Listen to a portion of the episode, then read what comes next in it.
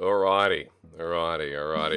Sir, thank you so much for waiting. Ladies and gentlemen, welcome back to the casting chamber. It has been a hot minute. A series I started when I was in quarantine over in Taiwan, waiting around for 6 months trying to get back into Shanghai for the LPL. And, you know, we had a big break, and I reached out to Freak, and I said, hey, look, you know, can you come on, talk a little bit about play-by-play? And, sir, thank you so much. Straight away, you said yes, and here you are. So here I am.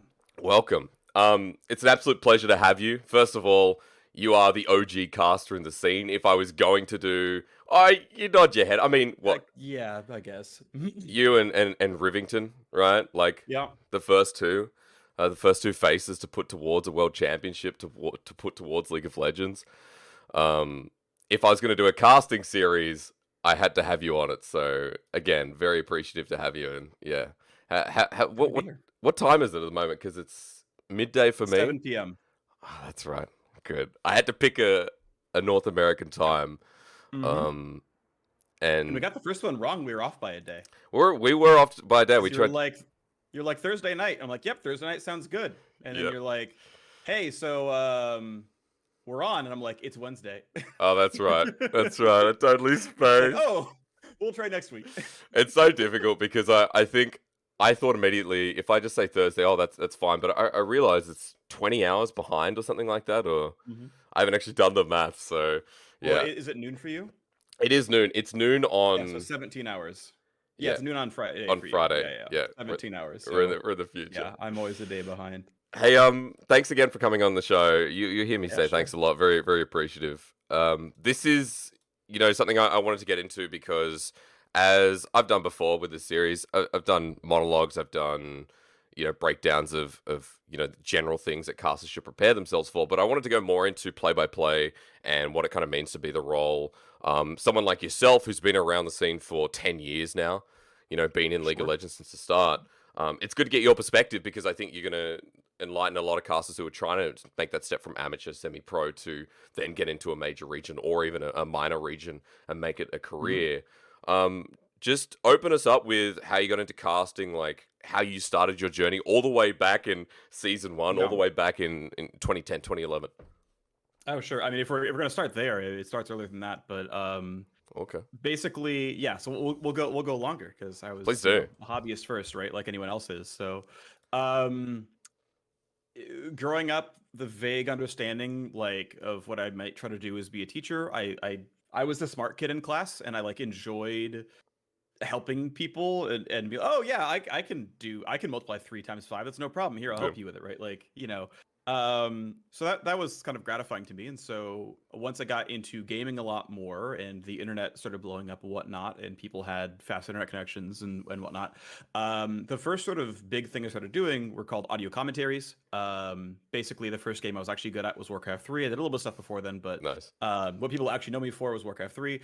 We talked about it actually a little bit on Next Level when I was on a few weeks ago, but basically record an MP3, zip it up with a replay file, send it to the internet. I did over 100 of those of basically VOD reviews. Like, this is pre-YouTube, so now it should be a YouTube video, but you know, functionally my start was doing YouTube VOD reviews. And then as kind of happenstance, the website that I volunteered for, they had a Shoutcast server. And Shoutcast, by the way, is its own thing. That it is the name of a plugin for Winamp, which is where the name Shoutcaster comes from. So they had a Shoutcast server. So I would, you know, download the Shoutcast plugin onto Winamp, type in the server URL and with the password and whatnot, and then this would now be an internet radio station that you could tune into by...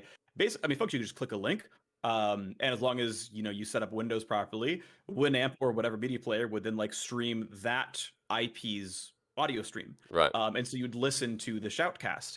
And so this was audio only. It was being quite literally a radio host. And, you know, the casual aspect of it was, okay, I'll, like, watch people play some custom games. Like, we'll do a big free-for-all, or I'll watch a 1v1. And it was, like, this community thing. And so if you get in to spectate, great, but there are only 12 slots, including players.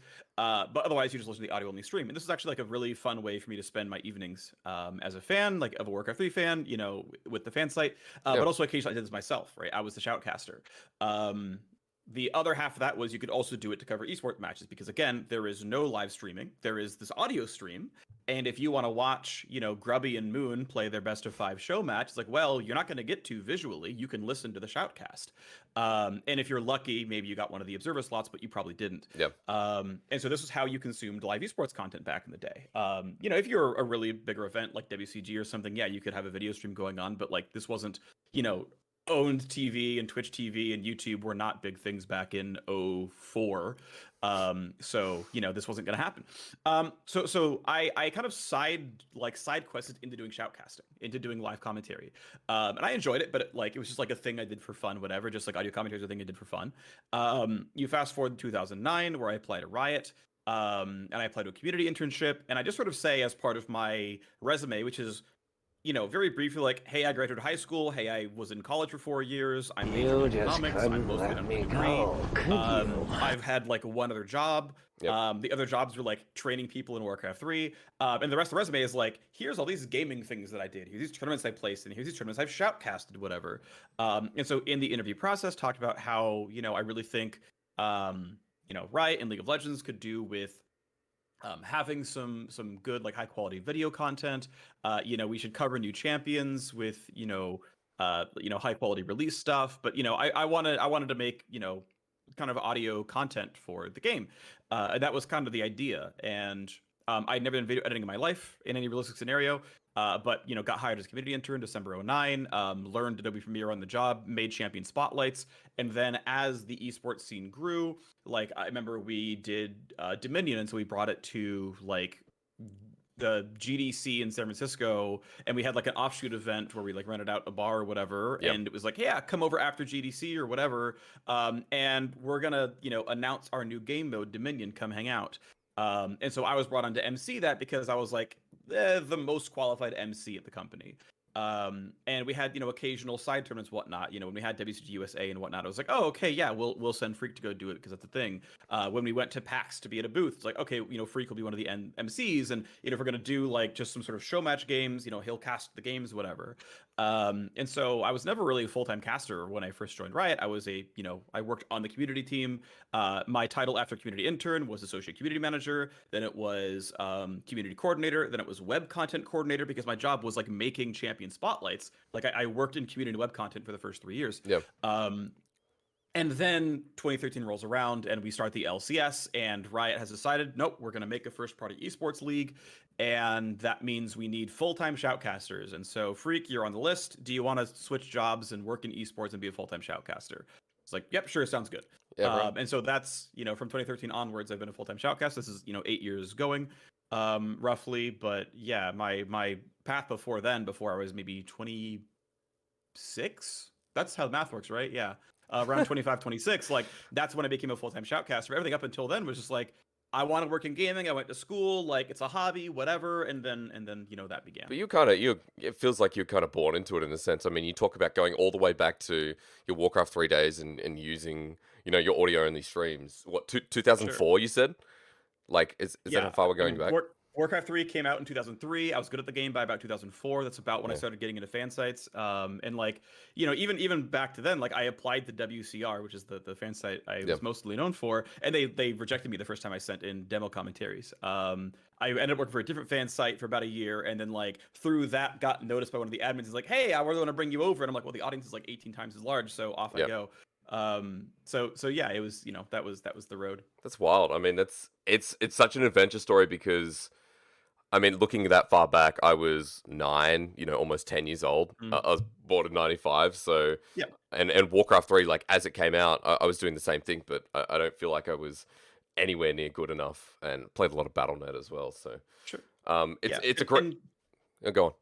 For me to like kind of put it in different terms, like, I don't care as much about what year it was. I think it's actually maybe more applicable for other people if it's like, here's how old I was when things happened, right? In high school, I was a semi-pro Warcraft 3 player. In college, I was actually good and, like, went to tournaments. But, like, throughout high school and college, I was a hobbyist commentator. And Blizzard had contacted me for 2 things. In college, both. I cast... you know, a couple different things for them. I cast, like, an ESWC World Championship.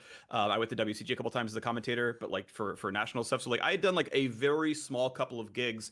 I probably totaled maybe, like, $1,500 like total across all of my freelance casting gigs, right? This is like, here's €300 here, here's $500 there, here's $500 there. And it's like, you know, it wasn't a lot of money, right? I was a student who happened to be this as a hobbyist. And it's like, cool, I can, you know, a lot of money back pay then for food for a couple months. Yeah, yeah. And then, you know, pretty sure, right? But like, in no way was I a professional caster, and no way was this, you know, sustainable for me at all. So I was like doing other things, you know, throughout high school and college, and occasionally did stuff. I remember asking professors to postpone finals for me so I can go fly to Korea to play in a tournament and then like land, you know, and then land and then take it, you know, take the final the next week. Yeah. Which they were happy to do, right? But like, that was the life I was living. And then, you know, as a full-fledged adult out of college, I worked in community for 3 years and web content for 3 years, and then that transitioned. And so it's like, you know, if anyone's ever like, oh, I don't know if I'm going to make it as a caster, it's like, well, I mean, I was 26, you know, when I first started casting full time, and that was after, I mean, actually 13 years of hobbyist doing stuff, right? So it's like, that was how long it took me.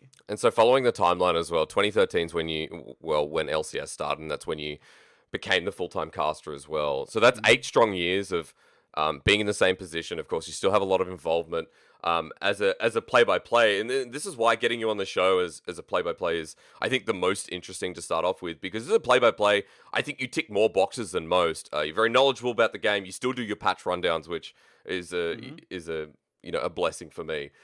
Definitely something I still use. So, yeah, thank you again. A lot of the community still uses it, if not the majority of the community, right? And if I asked you, going into play-by-play, someone who's cast since 2013, how would you actually define your role? Because running forward, in 2013, were we talking play-by-play in colors? Were we at that point? Okay. We were, and specifically, part of what made me, I would say, a really weak caster in 2013, 2014, and you can actually go back and like watch FODs and look at the assignments that I got. I was initially a color caster because I was in 2013, I was like 30-something LP Diamond 1, which is modern day like high masters, low GM, which is to say like I played solo queue against LCS players sometimes. This is not like to brag as like, you know, whatever, but like, my skill set was I was very, very good at the game, and I was excited about the game, right, and whatnot. But like, my skill set, like most of my casts were with Riv, and Riv is, you know, definitively a play-by-play caster, right?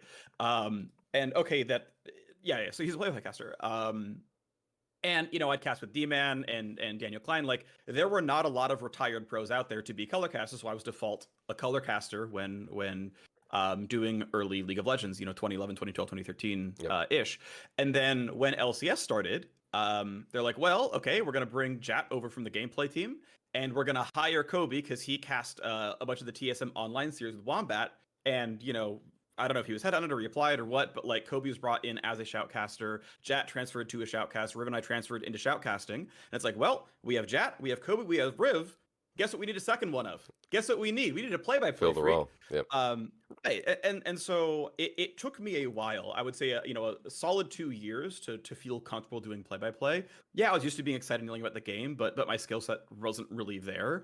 And so if you look at Worlds, like 2014, I'm on the analyst desk full-time, because basically it seemed like Riot was like happy to invest in me and like help me level up. But I was not ready, I guess, functionally to like cast in my normal role, whatever. So like, I was an analyst for like all of Worlds 2014, and all the events around that year, I was an analyst on the analyst desk because my skill set was still about analyzing the game, being good at the game. When Quickshot and I switched regions a couple of times throughout around the same set of years, around 2013, 2015, it was the idea of like, well, Quickshot, by the virtue that Joe Miller and D-Man and Jason Kaplan were the other casters in Europe. Play-by-play, play-by-play, color. Guess what Quickshot's doing? Color. Color, yeah. Right? And so Quickshot had to go be a color cast for his first few years. And the option was very much open to me that I could go live in Germany, and Quickshot could come live in America, and I could be a color cast over there, and he could be a play-by-play over here. And I ultimately decided I'd rather live in America and get good than just like do color commentary in Europe. I still don't regret that decision. I think it was the right call for me at the time, and it's worked out very well for me. But this is to say, like, they were going to move me continents to like have me do my old job, right? Like, this was, you know, very clearly there was a power difference here. So yeah, it was me learning play-by-play over the course of several years, and Riot being very gracious in helping me find a spot, and you know, and doing stuff. It's why I cast pretty much the entire Challenger series with Zyrene in 2014. Yeah. There's a ton of reps doing play-by-play with Zyrene the color caster and Freak, who's you know, trying to get better play. It's like, okay, you're on Challenger. You're doing all these reps on Challenger. And so, you know, I didn't get, I would say, a lot of top tier gigs, you know, in League of Legends for a while. Like, I did World Finals in 2011. And then if I recall correctly, I didn't do World Finals again until 18, 17? Okay. Right? This is a 6-year gap where I'm just not on it. Yeah. You know, and yeah, it's the literal highest prestigious, you know, best gig. So, of course, it's going to be, competitive, right? But, like, Captain Flowers got a World Final shorter into his career than I did, you know, in terms of going full time. And to be fair, he was better day one than I was as a caster. I don't fault him for this, but this is just kind of explain, like, hey, I was pretty bad when it started. Yep. And it was a lot of time, you know, learning what I was doing. Yeah, it's amazing, right? Like, you put in the reps. You're talking about Challenger Series as well. A great way that a lot of casters have started. I mean, just mentioning Flowers again. Did LMS, you know, his own English broadcast, solo casted for a while. About the reps you put in. And coming back to it as well, like, If I was getting you to explain like the bare basics of what you do, I know it. There's so many definitions for it. Sure. Now that you've done, actually answered your question. No. But it's like, it's a great story because you do bring a lot of the color casting mechanics knowledge into your cast, and sure. I think that's what makes it unique. Now that you've done play-by-play for so long, now you've done World Finals and you've really I don't want to say matured as a play-by-play, but you know, I think that's accurate. You've come in strong. How would you actually just define it? Like, just your overall definition. Sure. So I mean, I'll lay a quick couple of ground rules, which is that, you know, your goal as a cast is to be entertaining. Yep. Right. You know, esports is an entertainment product. You're there to hold an audience. And you want to bring out the games. And as much as the games can carry the cast, that's great. If the games can't carry the cast, it goes on to you a little bit more. But you are beholden not only to the games, to your audience, but to your co-caster as well. Yep. And so it's kind of all those things coming into play. So as a baseline, like, you really, really need to be working well with your co-caster, bouncing off of them pretty well, teeing them up intelligently, knowing that you're basically always going to be with a color caster. To where, you know, you want to set them up for success, but also not put them on the spot so much that you're asking them hard questions that are True. They've got to now figure out the answer to. I've made those mistakes before, so it's you know, leading the conversation but not being so overt that you're pinning them down. That can be a tough skill sometimes, but the co-caster element is really, really relevant. It is there to be excited for the exciting moments. I think you are kind of the emotional lead of the cast. You, again, need to be cognizant of your co-caster. Like, some people are higher and lower energy than others. I think of Raz, who's, like, very boisterous, for example. It's like, you know, matching someone like Raz versus matching someone like Vedius is going to be different. Yeah. And I mean, literally every caster is different, right? So match that's always going to be different. But yeah, you want to bring out the excitement when the games are exciting. You want to be honest when they're you know, pretty one-sided, whatever. But you also don't want to, you know, pull a sort of dumb move and to say, oh, well, this game's literally over, it can't be won, there's a level 16 Kog'Maw, and it's like, oh, the Kog'Maw got caught and they lost the game. It's like, well, you're dumb. And that's more of a color caster point, sure, but like, I have heard established skilled commentators been like, well, this game's unwinnable, and then the game ends 5 minutes later with them losing, right? But, you know, again, opposite of what was said by the caster. So, you know, be smart about that, right? Leave the door open, but also be honest about how much a team is stomping. A lot of that is just playing off your co-caster, of course. Yep. And I'm kind of diving into, like, calling predictions on a game, which is a bit much, but I will say one thing that actually shaped some of my early casting was frag videos. Like, I used to watch a lot of like Quake and Counter-Strike frag videos. Yeah. And what's nice is those esports were big enough that, like, a lot of those clips would be shoutcasted. And so Joe Miller is in my head for a lot of these because he cast a lot of this kind of stuff. So it's like, you know, I actually tailored myself a little bit to, like, I want to be, like, worth including on a highlight clip. Right? Like, I want to make sure that, like, when there is a really sick play or something really cool is happening, that, like, I am so very obviously selling the moment with my voice that when you're watching a highlight reel, you know, 5 years on the line, you're there already and you understand what it is. And you know, you can't set stakes in a 20-minute supercut of you know, cool railgun shots while bunny hopping around DM6, but you know, but if I can get you there with 2 words, then I've done my job. And obviously in League of Legends, there's clearly highlight reels as well. Obviously, you know, people sometimes watch esports just in highlights. at the end of every season, it's actually one of my favorite parts of casting LCS and Worlds, is just like a big rollout of like all the clips that happened in that split or in that tournament, whatever. And all the casters always sit and watch the entire thing for like all 5 minutes. Oh, yeah. Like, oh, I remember that, I remember that, I remember that. And it's just like really fun for us. Yeah. And so it's like, oh, okay. I know currently I still, it's like, it's a badge of honor if like, oh, if what I said was the end clip. Anytime it's, anytime like, you know, let's say TSM beats TL in game 5, anytime Azale or Kobe is the line instead of me, it means I screwed up. And it's not really true. But it's like, I know, I hope I say this the best thing. Yeah, I know you do. But it's like, I hope that when they call the highlight clip and it's like, hey, we're gonna hype up Cloud9 for MSI, it's like, I hope it's one thing I said. I hope it's, you know, something I said really cool. Because you want to be at that level, right? Like you want, you know, the best thing that they've ever done, you know, to match with what you're saying at that point. You know, the pentakills better be really sick. The fact that, you know, people love call him TSM Wonard for lost pentakill. Like that was a fun call. I know it's really dorky, but like, right, it's matching the moment and people being like, okay, I'll give you that one, you know. Yeah. It's like, is you want to be there, and so that's what will be memorable for you as a player of the caster, is if you hit those high moments, right? Everyone remembers, or I think a lot of people remember, Doa's like, look at the cleanse, look at the moves, what was that? What's amazing is, I mean, the actual, like, if you break it down, the word choice there is pretty bad. Look at the cleanse, look at the moves, what was that? It's not play by play, but it's hype, and who cares, right? That play is magical and incredibly well played, and Doa is selling how incredibly magical and well played it was. Feels it the moment. That is work. Exactly, and that's great. Like, this is not in any way like Doa is bad. This is like, yeah, this is you're in the moment, and you didn't call the shurikens ever. You didn't really, like, it's not even cleansed QSS. No one cares, right? Like, you hit the moment correctly, that's and that's what matters. I mean, recently I remember there was a base race. I don't know if you saw the Rogue Warriors base race. I think it was against Suning. Actually, not 100% sure. And I talked about satchel charge on a Nexus. You know, that doesn't work. That doesn't actually work. Nope. It was just an absolute amount of burst from Ziggs from his passive, and but feeling the moment. 100% agree. I want to come back to something as well. Just coming back to the start of this question, where you talked about, you know, it does actually fit into the role a bit of your duo. Fits into the duo quite a bit. I couldn't agree more, because I think as a play-by-play, you are as good as your duo.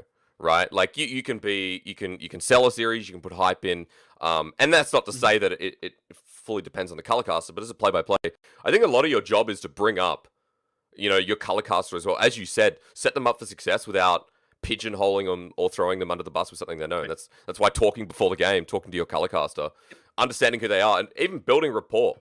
You know, like I don't know what you talked to Lyric about before you did your last Worlds cast. That was exceptional. that semi-final cast was exceptional, and you know that was like, okay, you've obviously either built rapport or you had a good chat, because you guys were on the same wavelength. So I think that's a good example. Yeah, we chatted for about an hour beforehand, and I was like, all right, we're on. So that was I guess a little bit lucky. Strong hour. I will say though, I'm glad. Apparently it was, you know, good job, Lyric. I think he was exceptional. But this is actually a very good question to bring up. And obviously, especially if you're an amateur caster, good luck having this happen to you. But Riot, again, has done a pretty good job of investing in us as casters. So several years back, they had not only invested in like bringing in vocal coaches to like get us to learn warm-ups and proper technique for not blowing out our voices, which I believe has helped me, but one of the things that was, I think, a really big deal, and maybe it's placebo effect, but I don't think it was improv classes, and so the six-ish of us would sit around and do like just actual improv for, you know, 30 minutes to an hour or whatever. Cool. And it was, you know, learning all the basic things like yes and you know, fun little games, but that is around the time I felt like the back and forth and camaraderie among the casters got a lot better. Maybe it was just like, well, it's our second or third year of casting together, and like I'm no longer garbage at play-by-play. I don't, or it really was because of that, but that's really when it felt like it took a turn, and it was like so much easier to cast with other people, and it felt so much better on like a, you know, we're flowing sort of perspective. Yeah. That was actually hugely helpful. And again, you know, it's not like I did a scientific study on this and we did experiments back and forth. There's no A/B testing or anything, but that is around the time where it felt like it really leveled up a bunch. And so I'll credit it likely to improv classes. Yeah, it's something interesting. I never thought about that, and I've never actually taken improv classes. So they are fun. I'm sure they are fun, but it's something that it sounds like a bonding experience where, you know, you're doing something silly or something that, I won't call it silly, but something that exposes you as, you know, as a person. It's always good. So moving forward a little bit here as well, because I know when, you know, a lot of play-by-plays come into the scene, there's also another issue on the other side where not knowing the role, but also people wonder how can they prepare for their role? How can they actually, as a play-by-play, like, what are they meant to do? A lot of people think, well, color casters only do the theory. Color casters are the ones who look at VODs, and as a play-by-play, I'm, you know, I need to do something more practical. Give us a run-through of what your standard process is in this regard, and I feel like it might be eye-opening for people wondering what a play-by-play would prepare for in a caliber such as yourself. Sure. I look at very few VODs. Like, to be clear, I don't think they're terribly helpful. Mm-hmm. I think some things are, but not a lot. So in my spot in particular, I get to cheat in that I rarely cast the play-in stage. Yep. And so this isn't always true. Like, for example, with MSI, the play-in stage just had, like, it was just the first group stage and it had all the teams. So, okay, that no longer counted. But, like, for something like Worlds, for example, I don't believe I cast any of play-ins for the last several years. And so I get to watch, you know, what, 4 of the teams that make the group stage with, and it's like, I don't have to prep INTZ. I don't have to prep Besiktas or, you know, all these other squads. You know, I don't have to prep Rampage or Dead FM or whatever. It's like, well, not only will I probably not cast in the group stage, but even if I do, well, we just got all these games from play-ins. And what that means, though, also to shift slightly, is the story of the teams, recency matters so much more. Like, I can't imagine if I'm going to cast, like, TL versus Cloud9 that's coming up this weekend. Like, I can't imagine the lock-in tournament, any of those champ selects in any of those games mattering. Yep. Like, I can reference, hey, remember in the lock-in stage where, you know, Team Liquid won 3-2? It's like, but that's just a scoreline. Like, the only story you're getting out of that series is the scoreline. Yep. And then when they played in the spring playoffs, the midseason showdown, it's like, well, Cloud9 won 3-1. Then they won 3-2 when Armea was subbed in. And again, there are a few parts of those games that you can pull out. Like, hey, the fact that Cloud9 got first blood all 5 games and they were all in Alfari's lane. Like, that's an easy soundbite. But I don't really have to go watch how and why they did it. It's just not relevant. Like, I can't imagine going into game 2 and I'm like, well, now that we see the jungle pathing for Olaf, this really reminds me of game 2 of the finals where he did this pathing on Renekton. And it's like, no one, it's just, it's not relevant enough. Yep. It just isn't, right? And so those details just get lost, and it can be useful to have that info, but it just ultimately doesn't really translate on air. So what you care about are player stories and player narratives. I will always do rookie tracking. I know some people would like to talk about age. I will talk about it very occasionally. But like the fact that Danny is the youngest player in the LCS, it's like, that's kind of neat. And what's interesting for us is like, we're going to cover every single game of the LCS, and I'm going to hear every single game of the LCS. So, like, I'm going to be there for 27 Danny games, not counting playoffs. Yep. Which means if you bring it up once every third game, I've heard the same story 9 times. Yep. Which, like, to me is going to feel like a lot. But to most fans, do you actually watch every single EG game? Now, you might end up catching exactly those 9, but, like, you know, bringing up that he is, you know, the youngest player in the league is okay once in a while, you know, without overdoing it. And for most audience members, you're not going to overdo it to them. Imagine doing every story for every player exactly once across the entire year. That's no one would hear it. Yeah.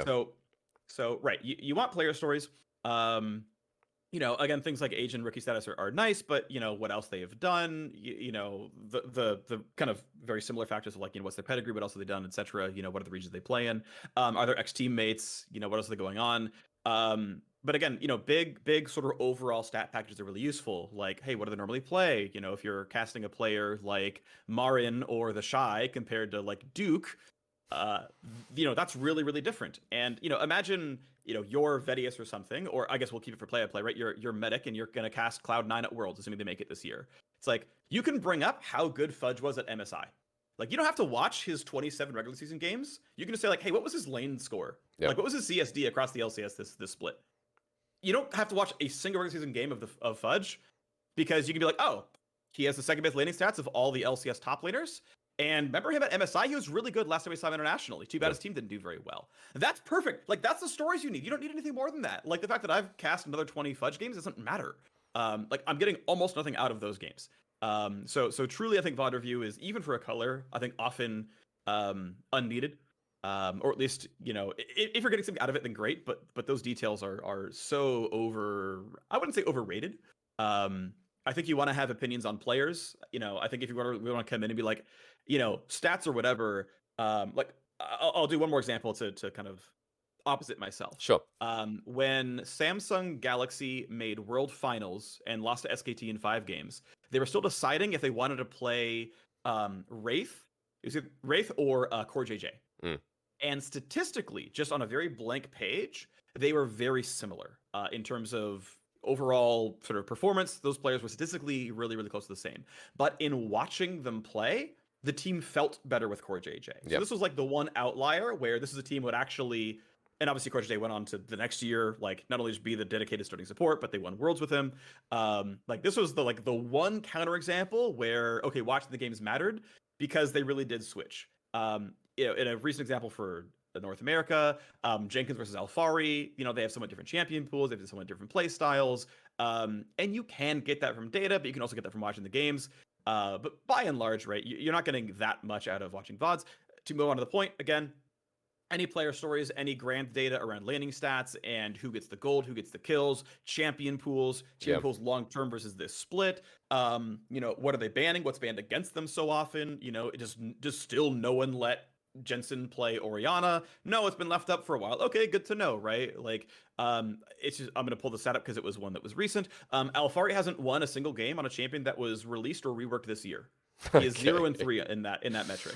Just because I looked it up really recently because he's been benched out for a while, right? So like he, you know, going into playoffs, and you can do it by looking at stats. He is 0-1 on Mundo, 0-1 on Viego, and 0-1 on Gwen. Nice. All champions that were released or reworked this year. Oh, and he's 0-1 on Lee Sin. Sorry, there's 4. Because Lee Sin top is new this year, but not reworked. So, you know, asterisk, right? But like, He hasn't won any of the new things. And it's like, this is a relevant story that you can get by just looking at this season's data. And that's a relevant story. So yeah, it's just, I don't have to watch 27 games of Alfari. In fact, 12. It's like, but I can look at Games of Legends and get that. And so there are so many places to look. And they're all very efficient that I would just say, like, just use all the websites. I was going to say, there's so many resources now. It's actually insane. You mentioned Game of Legends. There's LOL VVV if you want to get pro solo queue data now as well. Whatever the other one I'm thinking of as well, not probuilds.net is probably at the right avenue. Like Leaguepedia as well also holds stats. It's funny, you have it's a strong opinion on VOD reviews. And I think it's, I think I phrased it, a little bit perceiving in my English, a little bit strangely to open things up. I do like that you bring up narrative because narrative is the strongest selling point. It is, how you can pull a lot of the audience in, I feel. Take LPL, for example, with 17 teams. It is really hard for people to attach to a team, to feel loyalty towards a team or find a team to root for because there are so many different stories. But, that's where you do find the strong stories and that's where you do attach those strong stories to those teams. So I like that as a point. And I haven't actually... The only VOD review I've done is of my own casting in the past. Actually, this whole split, and watching highlights is something I'll do anyway just to get a feeling for a team. But apart from that, couldn't agree more. So let's go more into preparation for broadcast on the other side because if you're doing narrative work with your casting, let's talk more about you and what you will do to warm up for a broadcast, whether it's voice, whether it's, preparation, if it's that hour with Lyric and... Or Worlds or anything. Walk me through what you do before a broadcast just to get ready to go on stage. Right. So this is going to vary depending on if it's regular season or playoffs or something even bigger like Worlds. Okay. So regular season, we all get in a few hours early, go through rehearsal, whatever. We don't usually talk about much. We just talk about whatever's going on in the day. And usually this kind of stuff is relevant. And obviously a regular season game is a bit lower stakes. So if there's a funny joke going around the internet or, just a topic in the league community, so maybe we bring it up, during the cast and having that conversation earlier just because we're talking and we're friends, it means it's kind of there in front of mind and we know how each other are thinking about it and so on. If it's, a new patch week, maybe talk about the patch a little bit, whatever, but just, chatting with all the other on-air talent. I haven't needed to do any specific vocal warm-ups. Sometimes I will, and it's a lot of humming and hitting various vocal ranges and, and practicing diction very slightly, but almost none of us do a lot of really warm up because it's 3 regular season games. You're not yelling that loudly. You're not going to have that long of a shift. There's not really a need for it because there's plenty of time filled by everyone else. Toss the analyst desk, whatever. So it's usually not that difficult. That said, as the stakes go up, the amount of sort of preparation goes up. Just often there's fewer people in the area because hey, if I'm casting MSI semis, it's me and Lyric and one of the people like from on air maybe are there. Otherwise it's just, you know, everyone else who's the staff was like, okay, well, it's just me and him. It's like, well, we're going to talk about the games because what else is there to do? It's, you know, 11:30 at night on a Tuesday or something.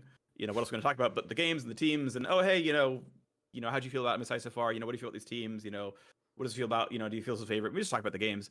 Yep. But basically, it's getting on the same page with your co-caster is what it comes down to. Because, okay, obviously the stakes go up, the seriousness goes up, and the amount of focus goes up. And it's saying like, hey, you know, who do we think is the favorite? What am I looking for in this pick and ban? You know, based on what I've seen, cause especially with a color caster, like, especially for something like Worlds and playoffs, it's like, you're going to cast like one or two games, like one or two teams, you know, sets of teams a week at that point, yep. Right? Maybe you're on two series and playoffs in a weekend.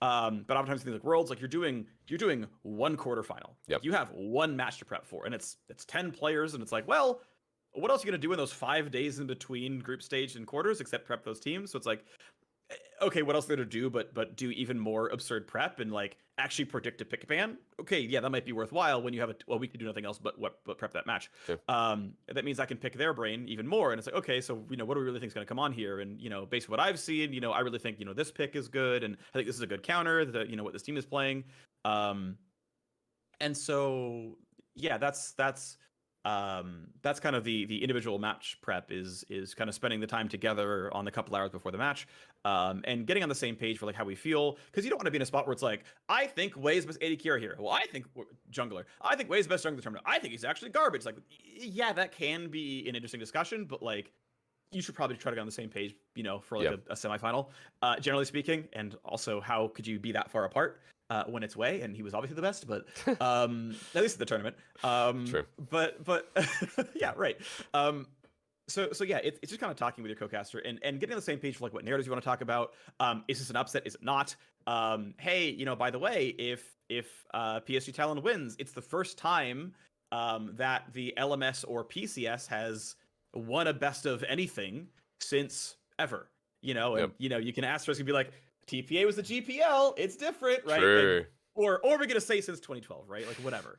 But you know, getting that, you know, exercise out often, because I love grandiose narratives. Like I will rehearse it with my co-cast and be like, does this sound correct or does this sound wordy? Like, can I get the shorter? And I will get those ready because like I want to bring it up 2 or 3 times during the best of 5. Like I want it to be like, hey, by the way, the stakes here is like these guys like never advance. Yeah. Like they get out of groups all the time and they never advance, but you know, this roster looks so much better. Like the players they've got, it looks really good. Can they do it this time? And so that's, you know, it's rehearsing those kind of things, making sure it's ready to go for air, and just kind of getting all the narratives you expect to have out on the table. Around game 3, between games, I'll start like thinking like, what would the end game call now be like? Like now that I've watched the series play out, like I won't usually do it like in the shower leading up to the morning, unless it's like a really special thing like a world final. Yeah. But it's like, okay, well now that SKT are 2-0. What is a 3-0? Like, what is the call for a 3-0? Because, like, I can make it up on the spot, but, like, I'd rather spend a few minutes getting ready for something like that. Right? And it's just prepping that game. It's like, okay, we're done with game 1. So what happened in game 1? Like, did we think, like, this team underperformed? Like, did we think, you know, what are the big storylines? Oh, yeah, you know, I really want to see more out of Wei. Like, the man has, you know, 17 first bloods in 18 games, and he got no kills for 20 minutes in this one. Like, that's really uncharacteristic. Oh, yeah, we should bring that up. That's a good point, right? And it's like looking back over your stats docs and seeing, like, what lines up with what happened and what doesn't. You know, as well as, you know, what does the story of a team winning? What does the story of a team losing look like? And starting to get that ready as you go on, reacting not only to the game that you had, but the tournament they have had and kind of building off of it. I feel like that's an important point. You know, you're talking about... because I guess a lot of people would expect, you know, straight go to vocal warm-ups, right? But you, once again, bring in the relationship with your partner caster and how important the color caster is to the duo as well. Because when it is one series, I mean, a playoff series, right? It has the same meaning. Whether you followed them through the playoff bracket or not, you have 10 players, as you said. 10 players, and you have 2 teams to look at. And your color caster's usually done so much in-depth research or so much deep looking that you can pick their brain and it'll go on for miles and miles and miles.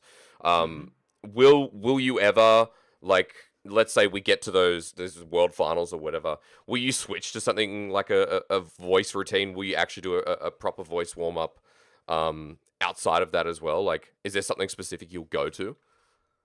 For a big best of five, yeah. I mean, a lot of it is just because there's not much else to do, right? Yep. Because again, there's fewer people in the studio at that point because there's only the one casting set and maybe the LCS set. In the case of MSI, they were in different continents, so it was just, you know, me and Lyric, for example. For World Finals, in the case of doing it in China back when, or yeah, in China back when Samsung Galaxy actually won. Quickshot was there as an understudy just in case. We had like a decent number of people plus the analysts, so there's, you know, maybe 8-10 of us. But yeah, it's like I'll do vocal warm-ups, especially if, you know, it's gonna go to 5 games, or it often can. Like that's a bigger day. The stakes were a lot higher. It's way more hype. And so doing some warm-ups, whether just, you know, tongue twisters and poems and stuff, or just, you know, humming and hitting notes and whatnot. Any time where it's like, okay, I've been yelling really hard in the middle of a game, I will do a lot in between games. So the big one that I'll usually do is basically like pretend I'm blowing through a straw while humming and just trying to hit like all the notes in my vocal range to like warm up all the vocal cords. I know that like trying to clear your throat constantly is not beneficial. It'll feel like you want to do that if you've kind of started to blow your voice out, but that is productive. You know, drink some water. I know people like tea with honey. I don't usually go for that. Okay. But I will hum a lot and just like keep all the vocal cords warm. That's the primary thing that I do, is just like, okay, we vibrate them a lot, we get them warm. And then I will, you know, continue to try to like measure myself, make sure I'm not starting out too high. You know, I know one thing I worked on with one of the vocal cords that we had was she's talking about how to yell more properly, because you can yell and be really excited, and you can yell like this, right? And so there's different kinds of yelling, and yelling like this for a while can blow your voice out. And so knowing when to do it, how to do it safely. I mean, I'm certainly no metal screamer. If I ever, you know, try to mimic some In Flames lyrics, it's gonna go bad quickly. Yeah. But you know, it's like that's fine. It's, you know, let's just, you know, stay off that one. But not doing it too much. I know my world semis with C9 winning against Afrika, like I blew my voice out and I pushed too hard. And that's just, like, that was bad form. It happens, but again, it's all because of bad form. It was, and also just even beyond that, like push too hard in the moment to like go beyond what is recognizable speech. And so like trying to get a 12, like you should never ever try to cast at a 12. A 10 is a 10. You should not go beyond that, or you're actually inting. Yeah, agreed. Like, you know, your voice is an instrument. Just the instrument only works a certain way. Like, don't be stupid. I did something similar. There's stories from, like, band back in the day that aren't really relevant. Playing instruments, you know, not as instruments, and just kind of, like, you know, getting rid of all sense of tone and musical skills. Like, yeah, okay, that's stupid. So, you know, do try to peek at a 10. Understand what a 10 actually is. Sitting at an 8 or a 9 is still going to be really, really hype. So you have to be able to go somewhere from there. And you know, just getting appropriate range, you know, for all that is really valuable. Yeah, I feel like getting lost in the moment will unincidentally push that 12. It's definitely happened to the best of us, and yeah, something that I needed to work on as well. It's hard because I think at the end of the day, like, you know, you talk about, you know, feeling a moment and being excited for the game as a play-by-play will. Sometimes you do go above and beyond, so you're right. You know, you need to know your limitations. You also need to know what your voice can do and how to properly use it. You're right, and diaphragm, all that kind of stuff has been talked about before. We've already pretty much answered what the role in the cast is for color caster. I think you've given me a really good rounding to that. So I want to move on to personal questions and kind of like talk about your perspective, because at the start of the show we mentioned, and you gave me the round out, how, you know, you started with Warcraft 3, you really built up full-time casting from 2013, the start of LCS. As one of these OG casters, as someone who's been a color caster to play-by-play, how do you feel the difficulties in developing over the years? Like, how many hoops have you gone through? Staying relevant, I guess, is hopefully not too harsh of a question. And continuing to be a top person in your craft. Yeah, I mean, it's paying attention and you know, trying and paying attention in the sense that, like, okay, you got a cast and then okay, what worked, what didn't. It's a lot of, you know, listening back to what happened. Again, highlight reels being a big part of it. And like, okay, you know, am I doing these moments justice properly? But a lot of it is, I really feel like I can hear it in the moment. I can hear it in the time. And I think I used to be much less self-aware. So I'll go back to the cringe years of 2012 or so. I remember casting, it was the Worlds, I'm pretty sure it was the Worlds 2012 qualifier for NA at PAX Prime. And I'm casting with like Jat or something. And he says, like, we're in Champ Select, and he's like, yeah, I think this team's gonna look for a lot of picks here. And I'm like, there's no Lulu in this composition. And it's not delivered well at all. I like cut him off. It's not funny. And like for the longest time, I just didn't get it. Like this is really bad. Like, to be clear. And it's just like, okay, Freak, just take a hint that like not everything has to be a joke. Understand like the actual delivery of humor and how that's supposed to go. Respecting your co-caster in the first place, like. And I truly didn't get it at the time. I was like, I don't understand what the negative feedback is. I just made a joke. Like, it's good to be humorous on air. Just idiot. Yeah. And I feel like I'm at a much better spot now where it's like, okay, I can understand what felt like a good call. I can understand what felt kind of weird and stilted between us. Yeah. I know one of the things I flattened out relatively recently. This is maybe 2015 or 16-ish, whenever GBM was playing in NA. So an energy was a team. Okay. And I remember there were situations where like an Elise would walk up in Cocoon, and this is like the era of GBM, so it's him or someone else. He just doesn't sidestep or flash Cocoon and just gets chunked from full health and dies. And Elise walked up, went to human form, pressed Cocoon. He didn't flash, he didn't cleanse. I don't know if he had cleanse, but doesn't dodge. And it's like, okay, he's dead. And it's like, okay, well, I'm a commentator. We're going to talk about this. And I was so in my head about like flaming players that I was like something to the effect of saying, wow, he saw this coming and saw transform and saw Cocoon and just didn't dodge it. And I mean, realistically, this felt like it was easy to do. It's just kind of unlucky, I guess, because I just want to say like, you're bad. Yeah. And I remember people, and a similar one. This was when Seraph joined CLG as a top laner, and he was hyped up so much because Monte Cristo was on the analyst desk during like whatever the event before that was. He's like, "Oh, this guy's amazing. He's so good. Oh my god!" And Seraph had this like Jax game where he starts up 2-0 and 12 CS, and it's like, "All right, you're a 2-0 Jax. It's free, right?" Yeah. And he ends the game like 2-7 or something bad. I'm probably exaggerating slightly, but like it's about that bad. He started out literally 2-0 and then did nothing with the lead. And I'm like, they brought him Seraph hoping to carry, and he started the game 2-0. And he ended up like 2-6 or whatever. Like, I just don't see the carry. Like, I just expected more from him. And so in both these, it's like, I didn't say it was true. I didn't say what I was feeling. I was sugarcoating my words and like picking other things. GBM wasn't unlucky because he didn't sidestep the Cocoon. He failed. Seraph wasn't, not the carry. He went from 2-0 to 2-7 on Jax. Like, these are bad things. These players played poorly. And just actually embracing that and just saying, no, this is bad, was a big thing. Again, because like I had thought, okay, it's not correct to like go out and flame people, whatever. I want to sugarcoat a little bit, but if I was just honest, I would have done better. So learning over time what kinds of things I should be saying. I didn't like do some moment of introspection and been like, man, I can't wait to like flame CLG for bad macro. But in summer of last year, when they're up 3 dragons at 8,000 gold and then give up Baron and Dragon Soul, it's like, you guys have done nothing actively proactive in the neutral game. And it's like, it's the line. And everyone's like, I agree, Freak, that's a good call. And it's, I don't want to be known as the guy who flames people, but hey, when there's a really horrible play, I need to call it a really horrible play.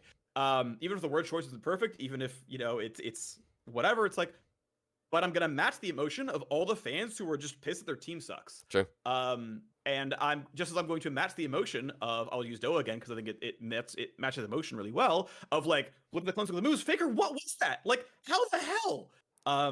And that's just good, right? That's I think a good choice.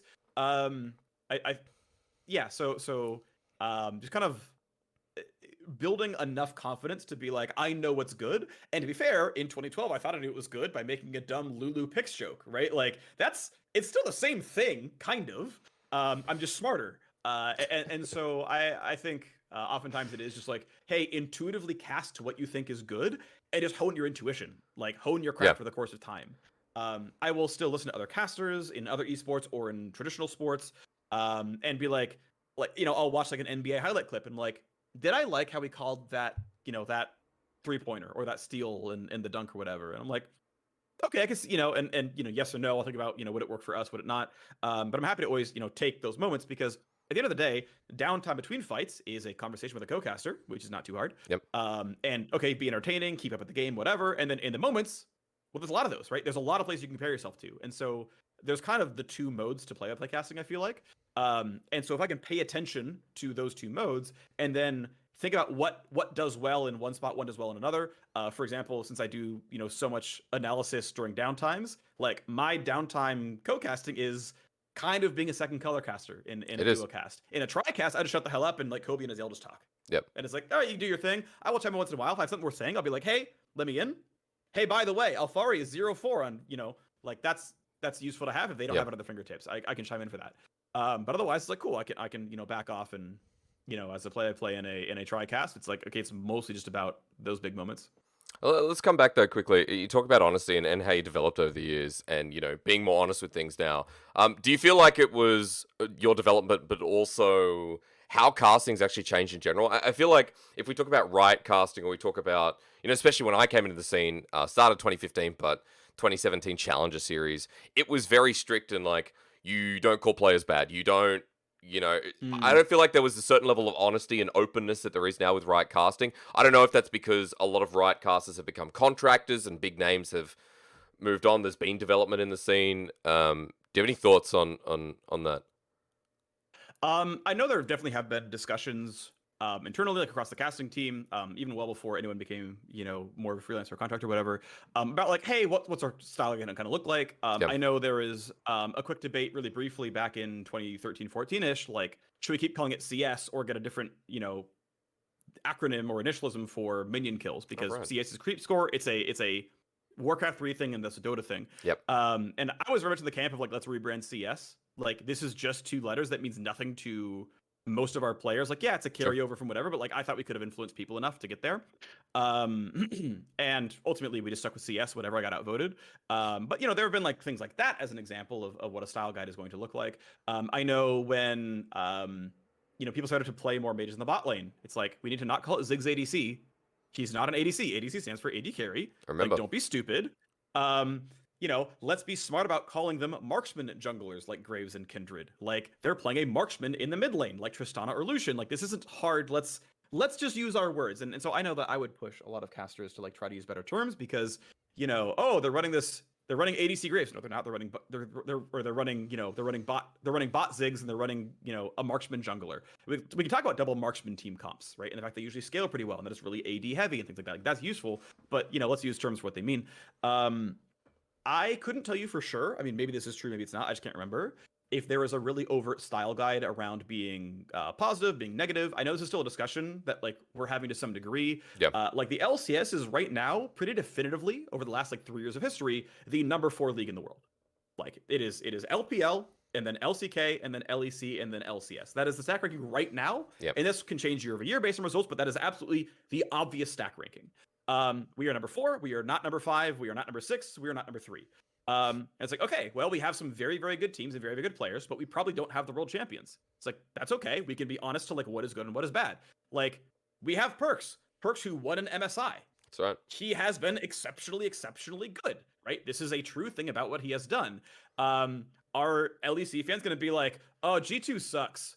It's like, no, they are the former reigning MSI champions. You're going to be hyped about G2 until they show otherwise. It's like, and we could be hyped about Perks, we could be hyped about Doublelift or CoreJJ and Impact and Co. Like, we know these are good players. We know what their ceilings are. Like, we can be excited about them. We can't be like, oh, it's NA, they're trash. And it's like, this is like lazy commentary. And it's not even like fair or honest or accurate. Like, actually breaking down a play and if it's good or bad can almost never be done in the moment. It's going to be really tough to do. And so this is a little related, right? It's a little style guide based, but it's like, okay, let's be honest in the moment. It can be really hard to know if like a roam was bad or good. You can just say, well, yeah, he roamed topside and there weren't any wards in the blue buff area and he got cut off. And it's like, oh yeah, actually what happened was the jungle support recalled on Fog of War and made a blind guess that there was a top dive and they happened to catch Jizuke. That's a really smart play by the jungler and support. Yeah. Jizuke made a very normal roam to go top lane. That's just a good play and he got caught by, you know, people being smart. And like, you can't get that normally, right? Like, that's not going to happen until you do replay review. So it's dumb to be like, oh, well, Jizuke must be bad. Yeah. Like, there's things to like take the foot off the pedal. So that's the kind of stuff that, I mean, we do talk about as a style guide kind of thing.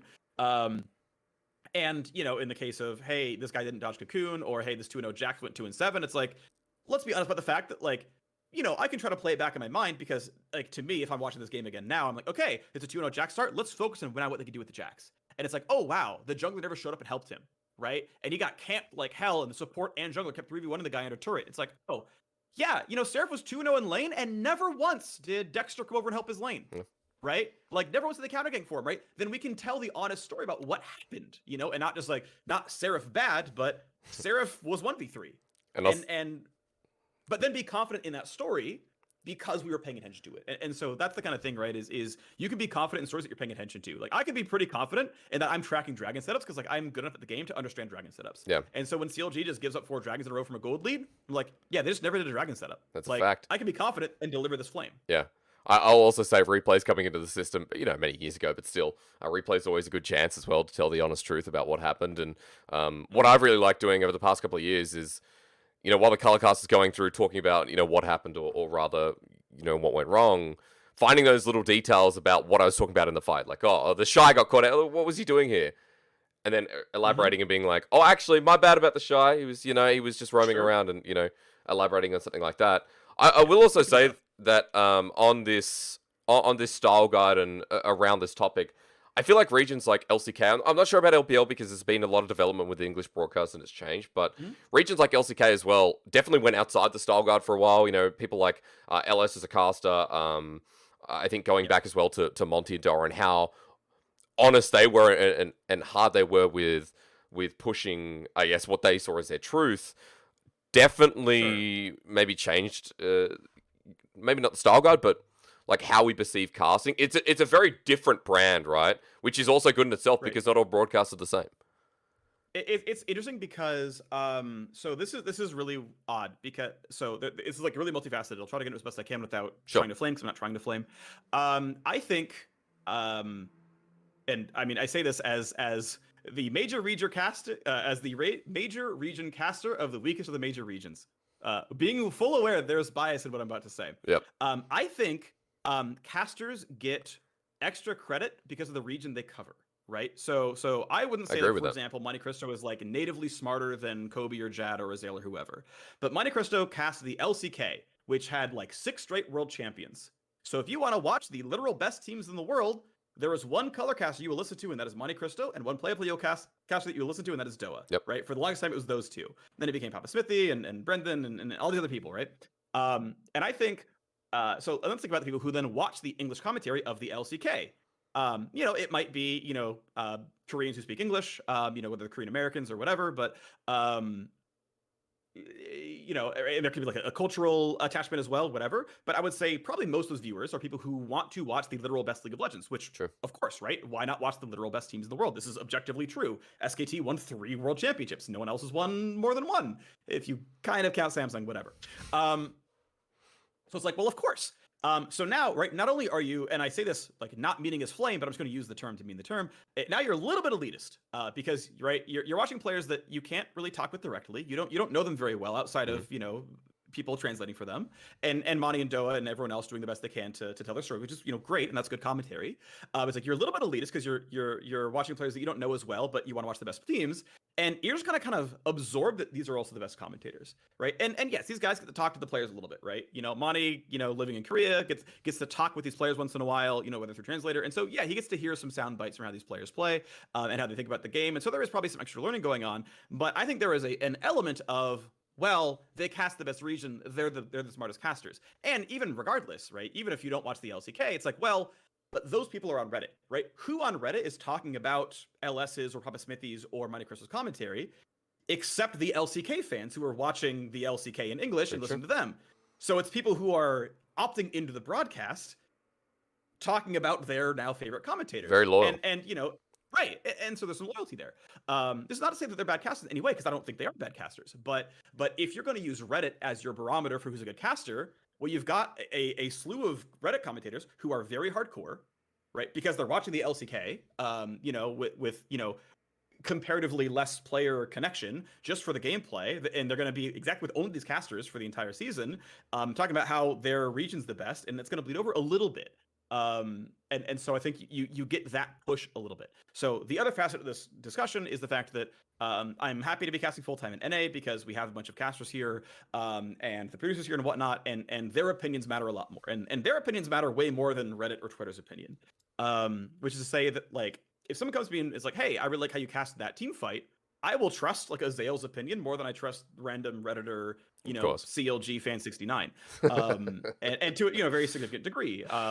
And so when there's a Reddit thread about how NA production sucks and the time between games is way too long, it's like, well, okay, we adults can look at this and be like, oh, well, the LCS transition time in the beginning of the summer split was 10% longer than the LEC transition time. Like, it was about 20 to 22 minutes was like the mean for the first several weeks. And then if you're looking at like LCK or LPL, it's like, well, they play best of threes. They don't have to like switch out headsets. They don't have to clean anything. They don't have to like get out of their chairs and put new people in and set up and then checklist again. It's like, well, of course those games are faster. That's not even apples to, like, that's not even fruit to fruit. Like, you're comparing tomatoes to pizza. Like, there's a component, right? You're still players sitting down, but like there's tomato sauce, but there's all this other stuff going on, like switching out the headsets and getting a new keyboard down. It's like, okay, we can measure to LEC and be like, oh, we are 10% slower. Okay, we can do something about that, right? And like the times are now better. I think in like week 7, our transition times were faster than LEC. Was there a Reddit thread? No, of course not. Because no, they're not going to keep that close tabs, and I don't blame them. I'm not saying like Reddit's dumb. Like, they were indeed accurate, but yeah, the time difference was 10%, and we can actually then go look at it as experts in our field and be like, okay, how do we get this down, right? How do we get the rest of it? And just like, okay, feedback noted, but we're going to take it from here kind of thing. So I know this is like about style guide or whatnot, but this is to say that like, I think every commentator is allowed their own style. I really don't think there was like this big on high style guide that you had to adhere to when you were going to get in trouble if you didn't do it. I really don't think that was true. Okay. But everyone had their own style. And again, I know for a fact, like, I went way too hard on not being critical, and that was a mistake. I think there are current people in the scene right now who go way too hard on people are dumb when they're not dumb. And it's like, you can break things apart and be like, this is actually a totally reasonable play. It happened to not work, but like, you're just being rude to be rude without actually analyzing the play, right? So like, both sides can happen. And so, this is kind of where we are. I mean, that's completely fair. I know that me as a caster, I definitely fit into the more dangerous side. Definitely an issue I've had in the past, trying to pull back without losing, the sense of honesty that we talked about. It's an interesting conversation because I could completely agree that, when you get the best players, I feel like LPL casters in the past 2 years, community's been very positive. I wonder why. You won Worlds twice. Now suddenly best casters. Not to say that the team's not smurfing. Now the narrative, by the way, around LPL is not, I mean, this is a little leftover, right? But it's not like, oh, it's just a bunch of teams monkey fighting and limit testing. It's like, oh yeah, they are really good. Their macro's really good. It's like, yeah, because they're winning the world final best of 5, so they must be smart. And like, even if it's just like, now the community perception is that it's smart aggression. Yeah, they're just smarter players now, like real limit testing. They're just good at taking those fights. Yeah, and obviously, like, there's the fun memes around Ning, like, his team's ahead, so he should fight. The team's behind, so they need to fight to get ahead. Like, that's fun. Obviously, everyone has their own memes, but it's like now that people believe your teams are smart, now when your color caster calls them smart, now they're believed. Like, remember when Edward Gaming was Baby Blue? Like, they had to be measured in terms of Korean teams. They were just allowed to be good on their own, right? It's like, you just fast forward a few years, and it's like, well, now we just have Fun plus Phoenix, and they're just actually, it's like, or whatever, right? Yeah. Now we have RNG, and they're just actually good, and we can just say that they're good, and we can just talk about the players being good, and it's like, oh yeah, they may just have the best players. I wonder how it would have been. Uzi trying to carry the entire region. Oh, I wonder how it would have been if LPL didn't actually win that Worlds. I mean, that's interesting thing to think about. I mean, the viewership's gone up on the English broadcast as well, for context. That's great. That's another, definitely a cause because of Worlds. And IG's definitely become one of the favorite teams. I don't know if you saw, but IG out of playoffs after 7 years, always making it. Talk about fun narratives. Moving forward, because again, I don't want to keep you for too long. I appreciate it so far. I've already talked about staying fresh and how you've kind of changed throughout the years. Because as a caster as well, and I was actually talking to Lyric about this. Noticing throughout the years when there's something statistically wrong or there's something wrong on broadcast.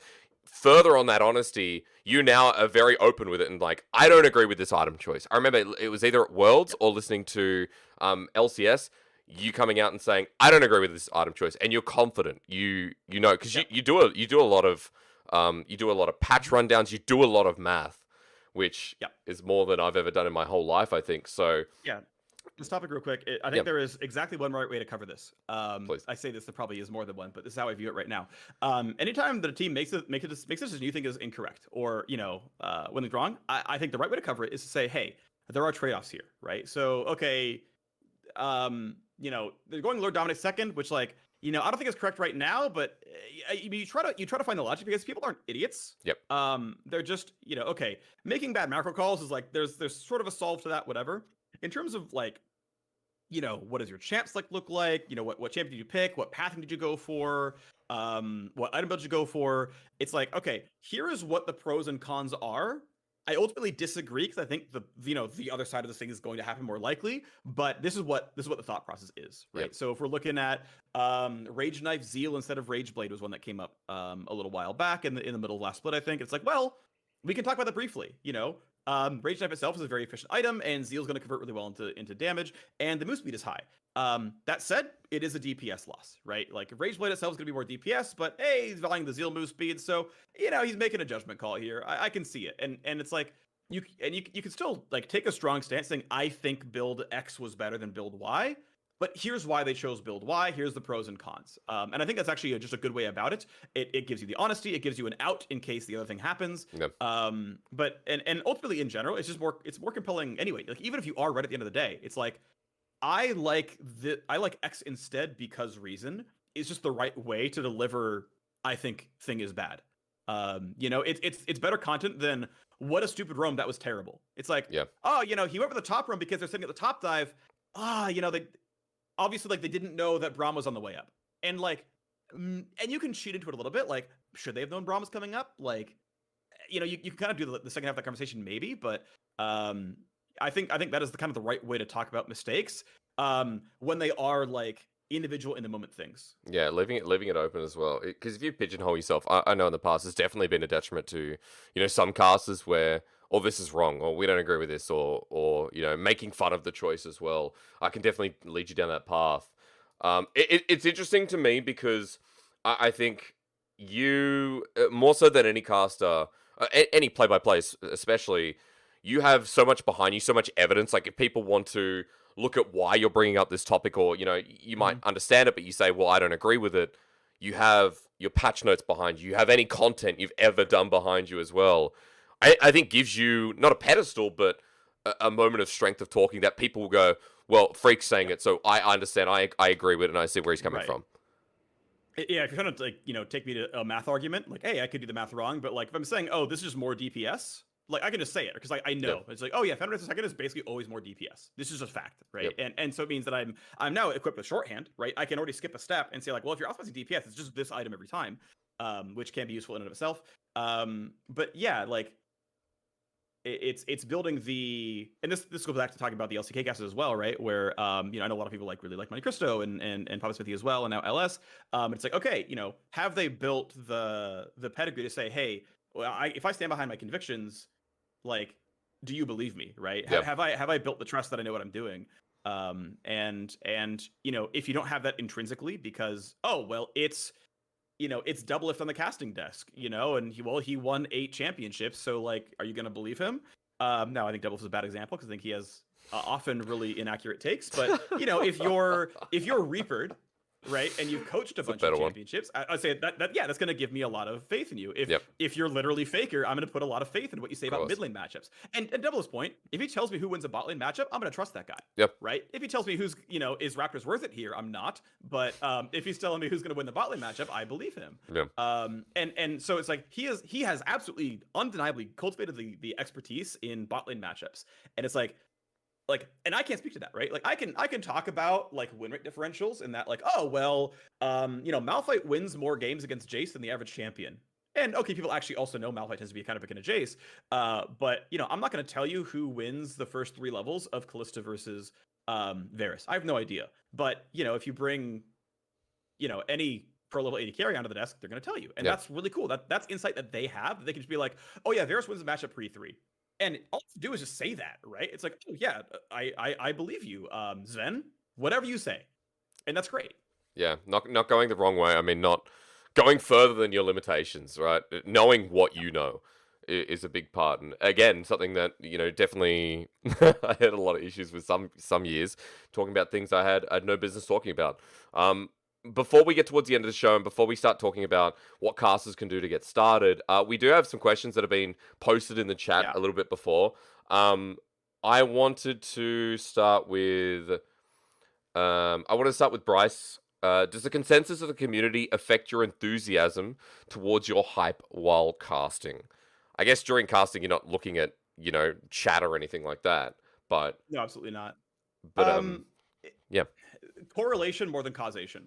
Like, hey, I'm hyped for EG because EG might be the best team in the LCS. That's really cool. Yep. So I'm hyped for EG because EG are awesome. And... other people are also hyped for EG because they saw what I saw. They, in fact, do have, you know, the best record of any team in the summer split. Jiizuke does look really good. Impact does look really good. They are, in fact, you know, on the shortlist for MVPs this season. You know, Danny is a really, you know, good-looking rookie. Like, and, you know, if I look into the data, he's, like, a very average AD carry as far as I can tell. But he's a very average AD carry on the best team, and they're still the best team. So it's like, you know, he's doing fine. He's doing his job. He's not a detriment, but yeah, I don't think he's as good as Jiizuke or Svensker and whatever, but that's fine. Doesn't, you know, I don't need the story to be like, well, Danny's not quite as good as literal world champion Impact. That's not the story. Who cares? We're not expecting him to be. So it's correlation in that's going to line up, right? When people are down on CLG, it's because they're not probably doing very well, and I'm probably going to in the same boat, and that's okay. You know, I can have my own opinions. Like, I am usually higher on Demonte than most people are. Like, I thought Demonte was better than Ryoma, for example. Still do. And so I'm generally going to say, well, I think he's actually quite good. He's not the best in the LCS, no, by any means, but, you know, he's quite good. You know, I was hyped for Blaze Olive for a while. You know, I'm just in general hyped for Golden Guardian. I think their coaching staff is excellent. I've been an Anero fan for the last maybe 3 years straight at this point, and it's like any team he's on, I'm going to be excited for. So this is going to be like my fourth time bringing it up across various media. When Golden Guardian signed Anero and Danon to run Golden Guardian's LCS, I'm like, they're going to make playoffs every split from now on, because like they're just like, and this was 10th place signed to staff members, and I'm like, I don't know the roster, but playoffs. And I was right for most splits. Obviously spring was rough, and I think they got 7th once as well. But like they immediately, you know, had a couple of good runs, and it's like, I don't care what the community thinks. I believe this. I've done my homework. I know who the staff members are. I think they're good at what they do. So I think they'll build a good team. And so, you know, something that's going to break apart from that. You know, I had Fudge in my 2nd place top lane tier list in spring split. Guess what? Everyone believes me now. I wonder why. Everyone believes me now. I've been a little bit harsh on Alfari because I like the things that will stand out for are the things that I believe that are you know against the grain of what other people believe. Like, it's very easy to be like, well, TSM are maybe the best team in the LCS right now, and no one's gonna remember me saying that. But when I said Fudge was the 2nd best top laner, and everyone has him as 9th and 10th, like that stood out. And right now, I'm like, I think Alfari's a bit overrated, and I actually wonder if TL might be a better team with Jenkins. Like Alfari's not on my all-pro ballot, for example, for summer split. And okay, he missed out the games, but like, is this a popular opinion? Like, if you polled the audience right now, are they all going to say Alfari is top 3 top laners in the LCS? Because I don't believe so, but I'll bet you people believe that. But I'm going to bring up my points. And you know, what evidence do I have? It's like, well, it's wishy-washy. It's like, well, what's his win rate in the LCS? Is that kind of awkward? Because some of them are with Armeo and everything else, but it's like, you know, and I've got to find, you know, the right ammunition for the point, and I'm not going to, it's not the primary point about TL, just like Danny being the weakest player on his team is not the primary point about EG. He's fine. Alfari's also fine. He's not a bad player. But it's like, you know, how often is a story, but he's not the best player in the LCS? Well, not often, so it's not going to bring brought up a lot. But, you know, when he picks Viego and Champ Select in their, you know, first round matchup, and I'm like, hey, by the way, he's never won the champion yet. That's a story, right? And that's relevant. And it doesn't matter what the community thinks. It matters what I think, and I'm going to say that. I mean, you've casted so many games, right? You have one of the best perspectives because of how many games you casted, how much you've seen these players as well. But it is interesting to look at, you know, what opinion affects yours and what you can stand on your own ground with. I think that's something that, you know, as for newer casters as well, over-believing the community, just listening to everything the community says can actually be also a trap. You know, I read this on Reddit, so... And then if that translates to broadcast, sometimes it can put you in deep water, depending on what it is. I'm happy to not pay attention to the Reddit. Yeah. It's pretty easy. Fair enough.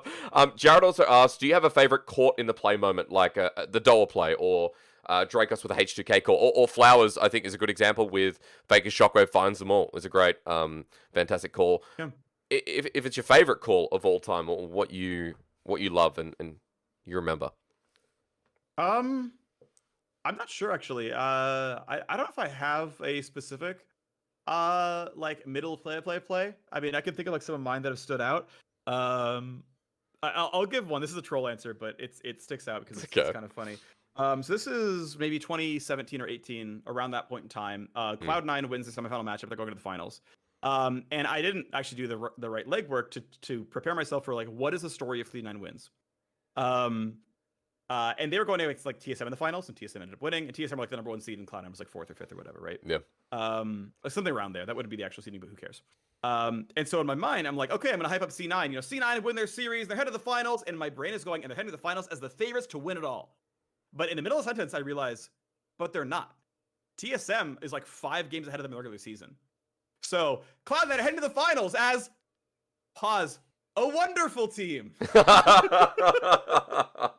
Nine heading to their finals as a wonderful team is the verbatim call. That's great.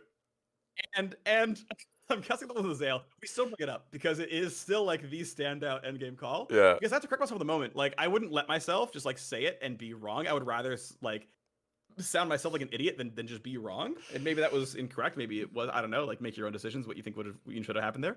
But that is the one call I will remember for a very long time. Yeah. Obviously, there are really good ones as well. This is what peak League of Legends looks like, and it comes from Europe. Was obviously classic. Like I want to give them their due. Yeah, it's a great call, I really think. People are really happy about it, which I'm happy about. But I was so sick of the damn incessant, like, you have to play clean macro, and it's only the slow LCK style that's any good, and right, because like IG beat KT Rolster in like the quarterfinal to get there, and then barely squeaked by the very end, and they beat Fnatic at the end. Who cares? They didn't have, the rest of that road wasn't that hard. Yeah. Because they beat G2, and I think that wasn't too tough either. G2 RNG was a great series, and hey, well done to them. But like, they're the underdogs. Let's be clear, right? Like, the top 2 teams of that tournament were clearly KT and IG, and the real finals were in the first round. Like, that's just objectively true. But anyway, people were still like, well, okay, but that happened once, whatever. Was kind of the feeling we sort of got, right?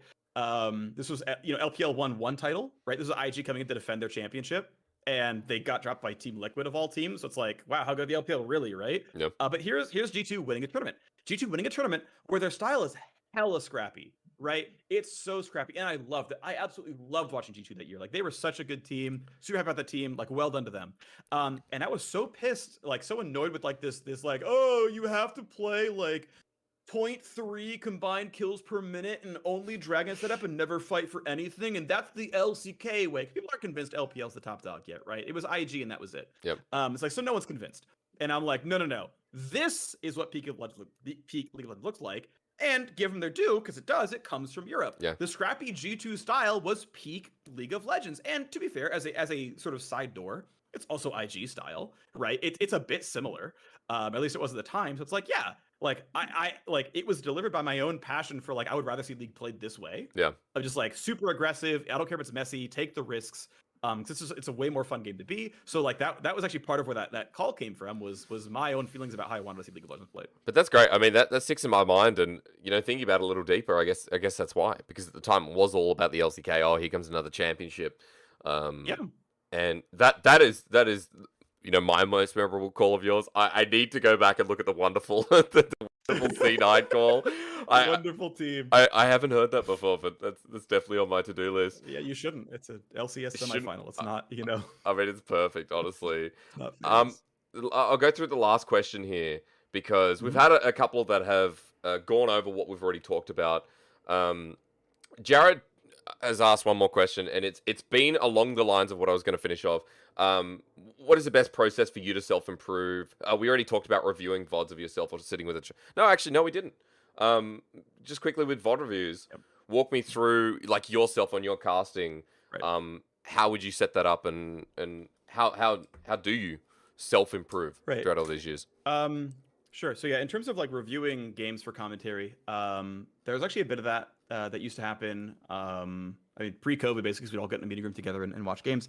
But yeah, we'd usually tune in, and it would be different things. Like sometimes we would like watch an LPL or LCK game together. Like we'll go watch, this, DRX Dom 1 series or something. Make up 2 teams. Who cares? We'll go watch an RNG IG series from regular season. Because, you know, just get another look at teams from other regions. Watching it together, you know, can help keep you focused. We can kind of bounce ideas off each other. Like, hey, do we think this is actually good? Like, you know, why are teams playing this way? Just, you know, have a conversation, because this helps us build our ideas of the teams as well. Yep. So it's kind of good on the caster perspective. But also oftentimes it would be with commentary. So either we're like, you know, listening to the other casters commentate, or watching an LCS game and checking that one out together as well. And so, you know, sometimes it's for gameplay, sometimes it's for casting. And so, you know, kind of watching in a group environment. I will say I don't do a lot of individual, like, watch my games back right now. I haven't for a while, actually. Yeah. Usually I've got a pretty good handle on, like, what I want to work on, like what I think I'm doing well and doing poorly. I will almost always chat with the co-caster, like, immediately after the game, if there's something like it that stood out to either one of us. And again, because I'm watching all the other games actively as well, like, I am, you know, I'm actively listening for how, you know, Flowers and Pastry and Medic and Dracos and all those guys are casting. So, like, I'll be like, oh, you know, I like how we approached that fight, or, you know, I really don't think that was a good setup, and, you know, keep that in mind. So it's a lot of just actively watching the games with the commentary in mind, and using that to kind of inform how I want to keep doing stuff going forward. I haven't done a lot of, like, go back and listen for specific things in my own commentary. Not much, anyway. Yeah, okay, that's fair. I think going into any kind of VOD review, as well as someone's just randomly gifted about 10 subs, thank you very much. Randomly going through and not angling for any kind of goal. If you're going into a VOD review and you don't have goals set up, or you don't have a purpose, waste of time.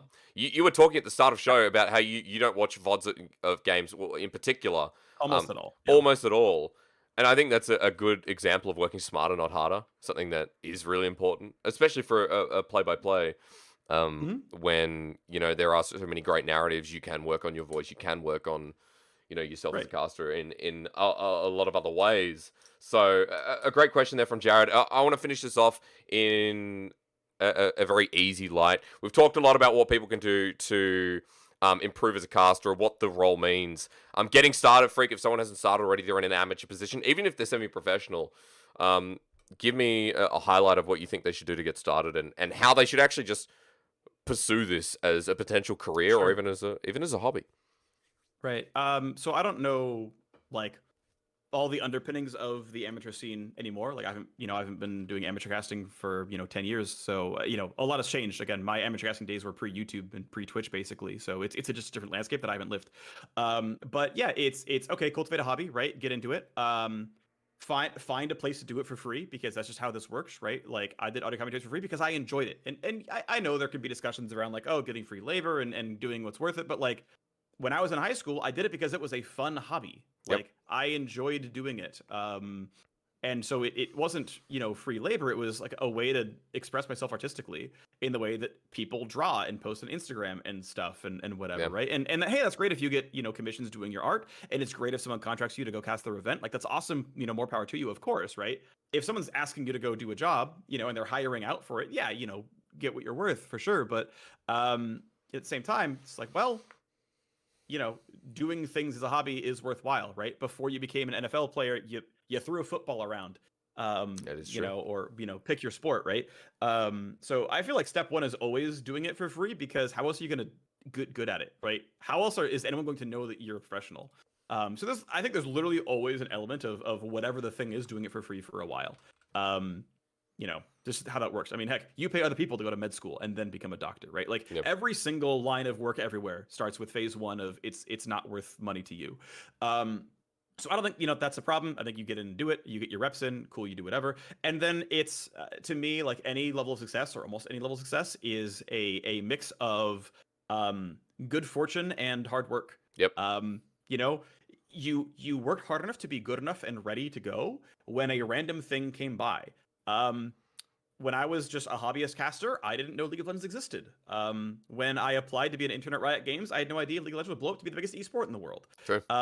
When I, you know, and then, even though it was the biggest esport in the world, or at least growing towards that, I was happy doing community content and web content and, you know, working on that, because I was happy to work in gaming and I liked shoutcasting. But it turned out Riot wanted to be one of the only companies to start a first-party esports league. Like, Right. And by comparison, like my mirror from across the pond was D-Man, who like had his own full-time job and took vacation days to go do things like Worlds. In my case, I worked for Riot. So it was like, oh, yes, you'll do the Champions Pilot when you come back. Go cast Worlds. Right. But like, here's someone who, again, had to like have his full-time job and like, oh, yes, I've been casting for a while and I'm able to take vacation and go do this other thing and get paid for it and go do this professional commentary. And then when LCS comes in, okay, quit his job, get a competitive offer from Riot, go cast the LEC or the EU LCS at the time. And it's like, okay, yeah, he had put in all the work and he was ready to go. That's just how stuff works as far as I can tell for any sort of, I don't know what the right word for it is. I've heard someone use one that I like, but I've forgotten it since. I don't want to really say exceptional, but abnormal job. I think anyone with an abnormal job, it is just always a mix of fortune and hard work to be ready and in the right place at the right time. And I have no idea when the LCS is hiring the next Shoutcaster. That's I have no idea when the LPL is hiring the next Shoutcaster. I have no idea what next amateur thing is going to show up. Like, I have no idea. And hey, it's going to be kind of random. You cannot possibly predict what opportunities are going to be up to you in the next year. The best you can do is be ready for it and then hope. And that's not great, but that's kind of how that works. I mean, it is. You're right. Put the passion in and make it a career. It was by chance that LPL was opened in the end of 2018 looking for people. And I got an opportunity, you know, couldn't get into the OPL. Wasn't kind of at that point. And I was lucky enough to get picked up. So know exactly what you mean. Freak, thank you so much for joining me. It's been an hour and a half of power. Your perception, your insight as well into not only play-by-play, but I think casting is going to be helpful for a lot of people trying to develop into the scene, a lot of whether amateur, semi-professional casters. Just give us a little shout-out, anything you're doing. I know we're moving into a new patch for, I'm pretty sure, for playoffs for LPL without Akshan. Oh, into 15? Okay. Yeah, which is without Akshan, which I don't know if you're happy about that. I'm kind of ecstatic about that. I did not want to cast him. I actually... Do you like him? I know it's tough, right? Like, so yeah. Hey, by the way, LCS playoffs starts this weekend. Go watch LCS. Sure. It'll be great. Everything else, obviously, watch more esports. Esports are great. In terms of new champions, I like them being there because I mean, worst case scenario, it's one ban and one ban's okay. I would say, you know, the 2015 World Championship run where it's like Gangplank and Mordekaiser and like Darius and all the champions. Darius fell off because people got good. You know, weird. It takes pros a while to get good, but you know, whatever. You know, it's a thing. Pros are perfect champs, like that's fine. But it, you know, it's true. Either way, though, it's like okay, I don't want you know 5 new champs to show up that are all overtuned or you know seemingly overtuned. Of course. But like I don't mind just one because like you pick up one champion, right? And in the case of like okay at MSI, both Morgana and Rumble were buffed for that. Okay, well now it's not worth spending all of your bans on one side, so we're just going to see Morgana, Rumble, Udyr every game, and that's too bad. But, like, if you're adding just Ukshan, and, you know, mid laners probably have counterpicks to them, like, I think that's fine. Like, you know, Worlds last year with Viego, presuming there weren't bugs, I think would have been fine. I forget if MSI was going to have Gwen available, or, like, could have, but, like, you know, yeah, even if they're overtuned, like, you know, the penalty is one ban, and the upshot is, like, getting to see cool new champions. So, I would have been okay with it. I understand that Central League Ops is clearly more reserved than I am, and I understand that. Fair enough. Hey, it's their call. I don't think they're stupid.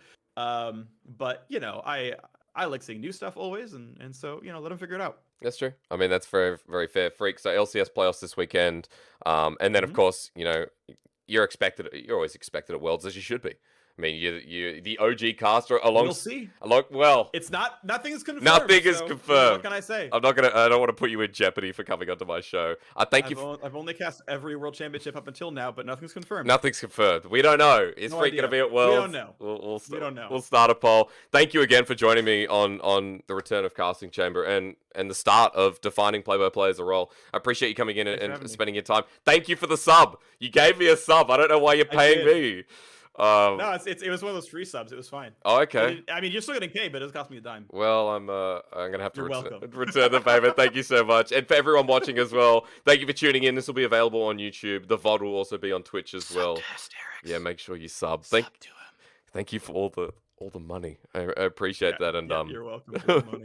More coming at you as well with the Casting Chamber. Thanks again, guys, and have a good day or night wherever you are. Bye. Night. Bye. Bye.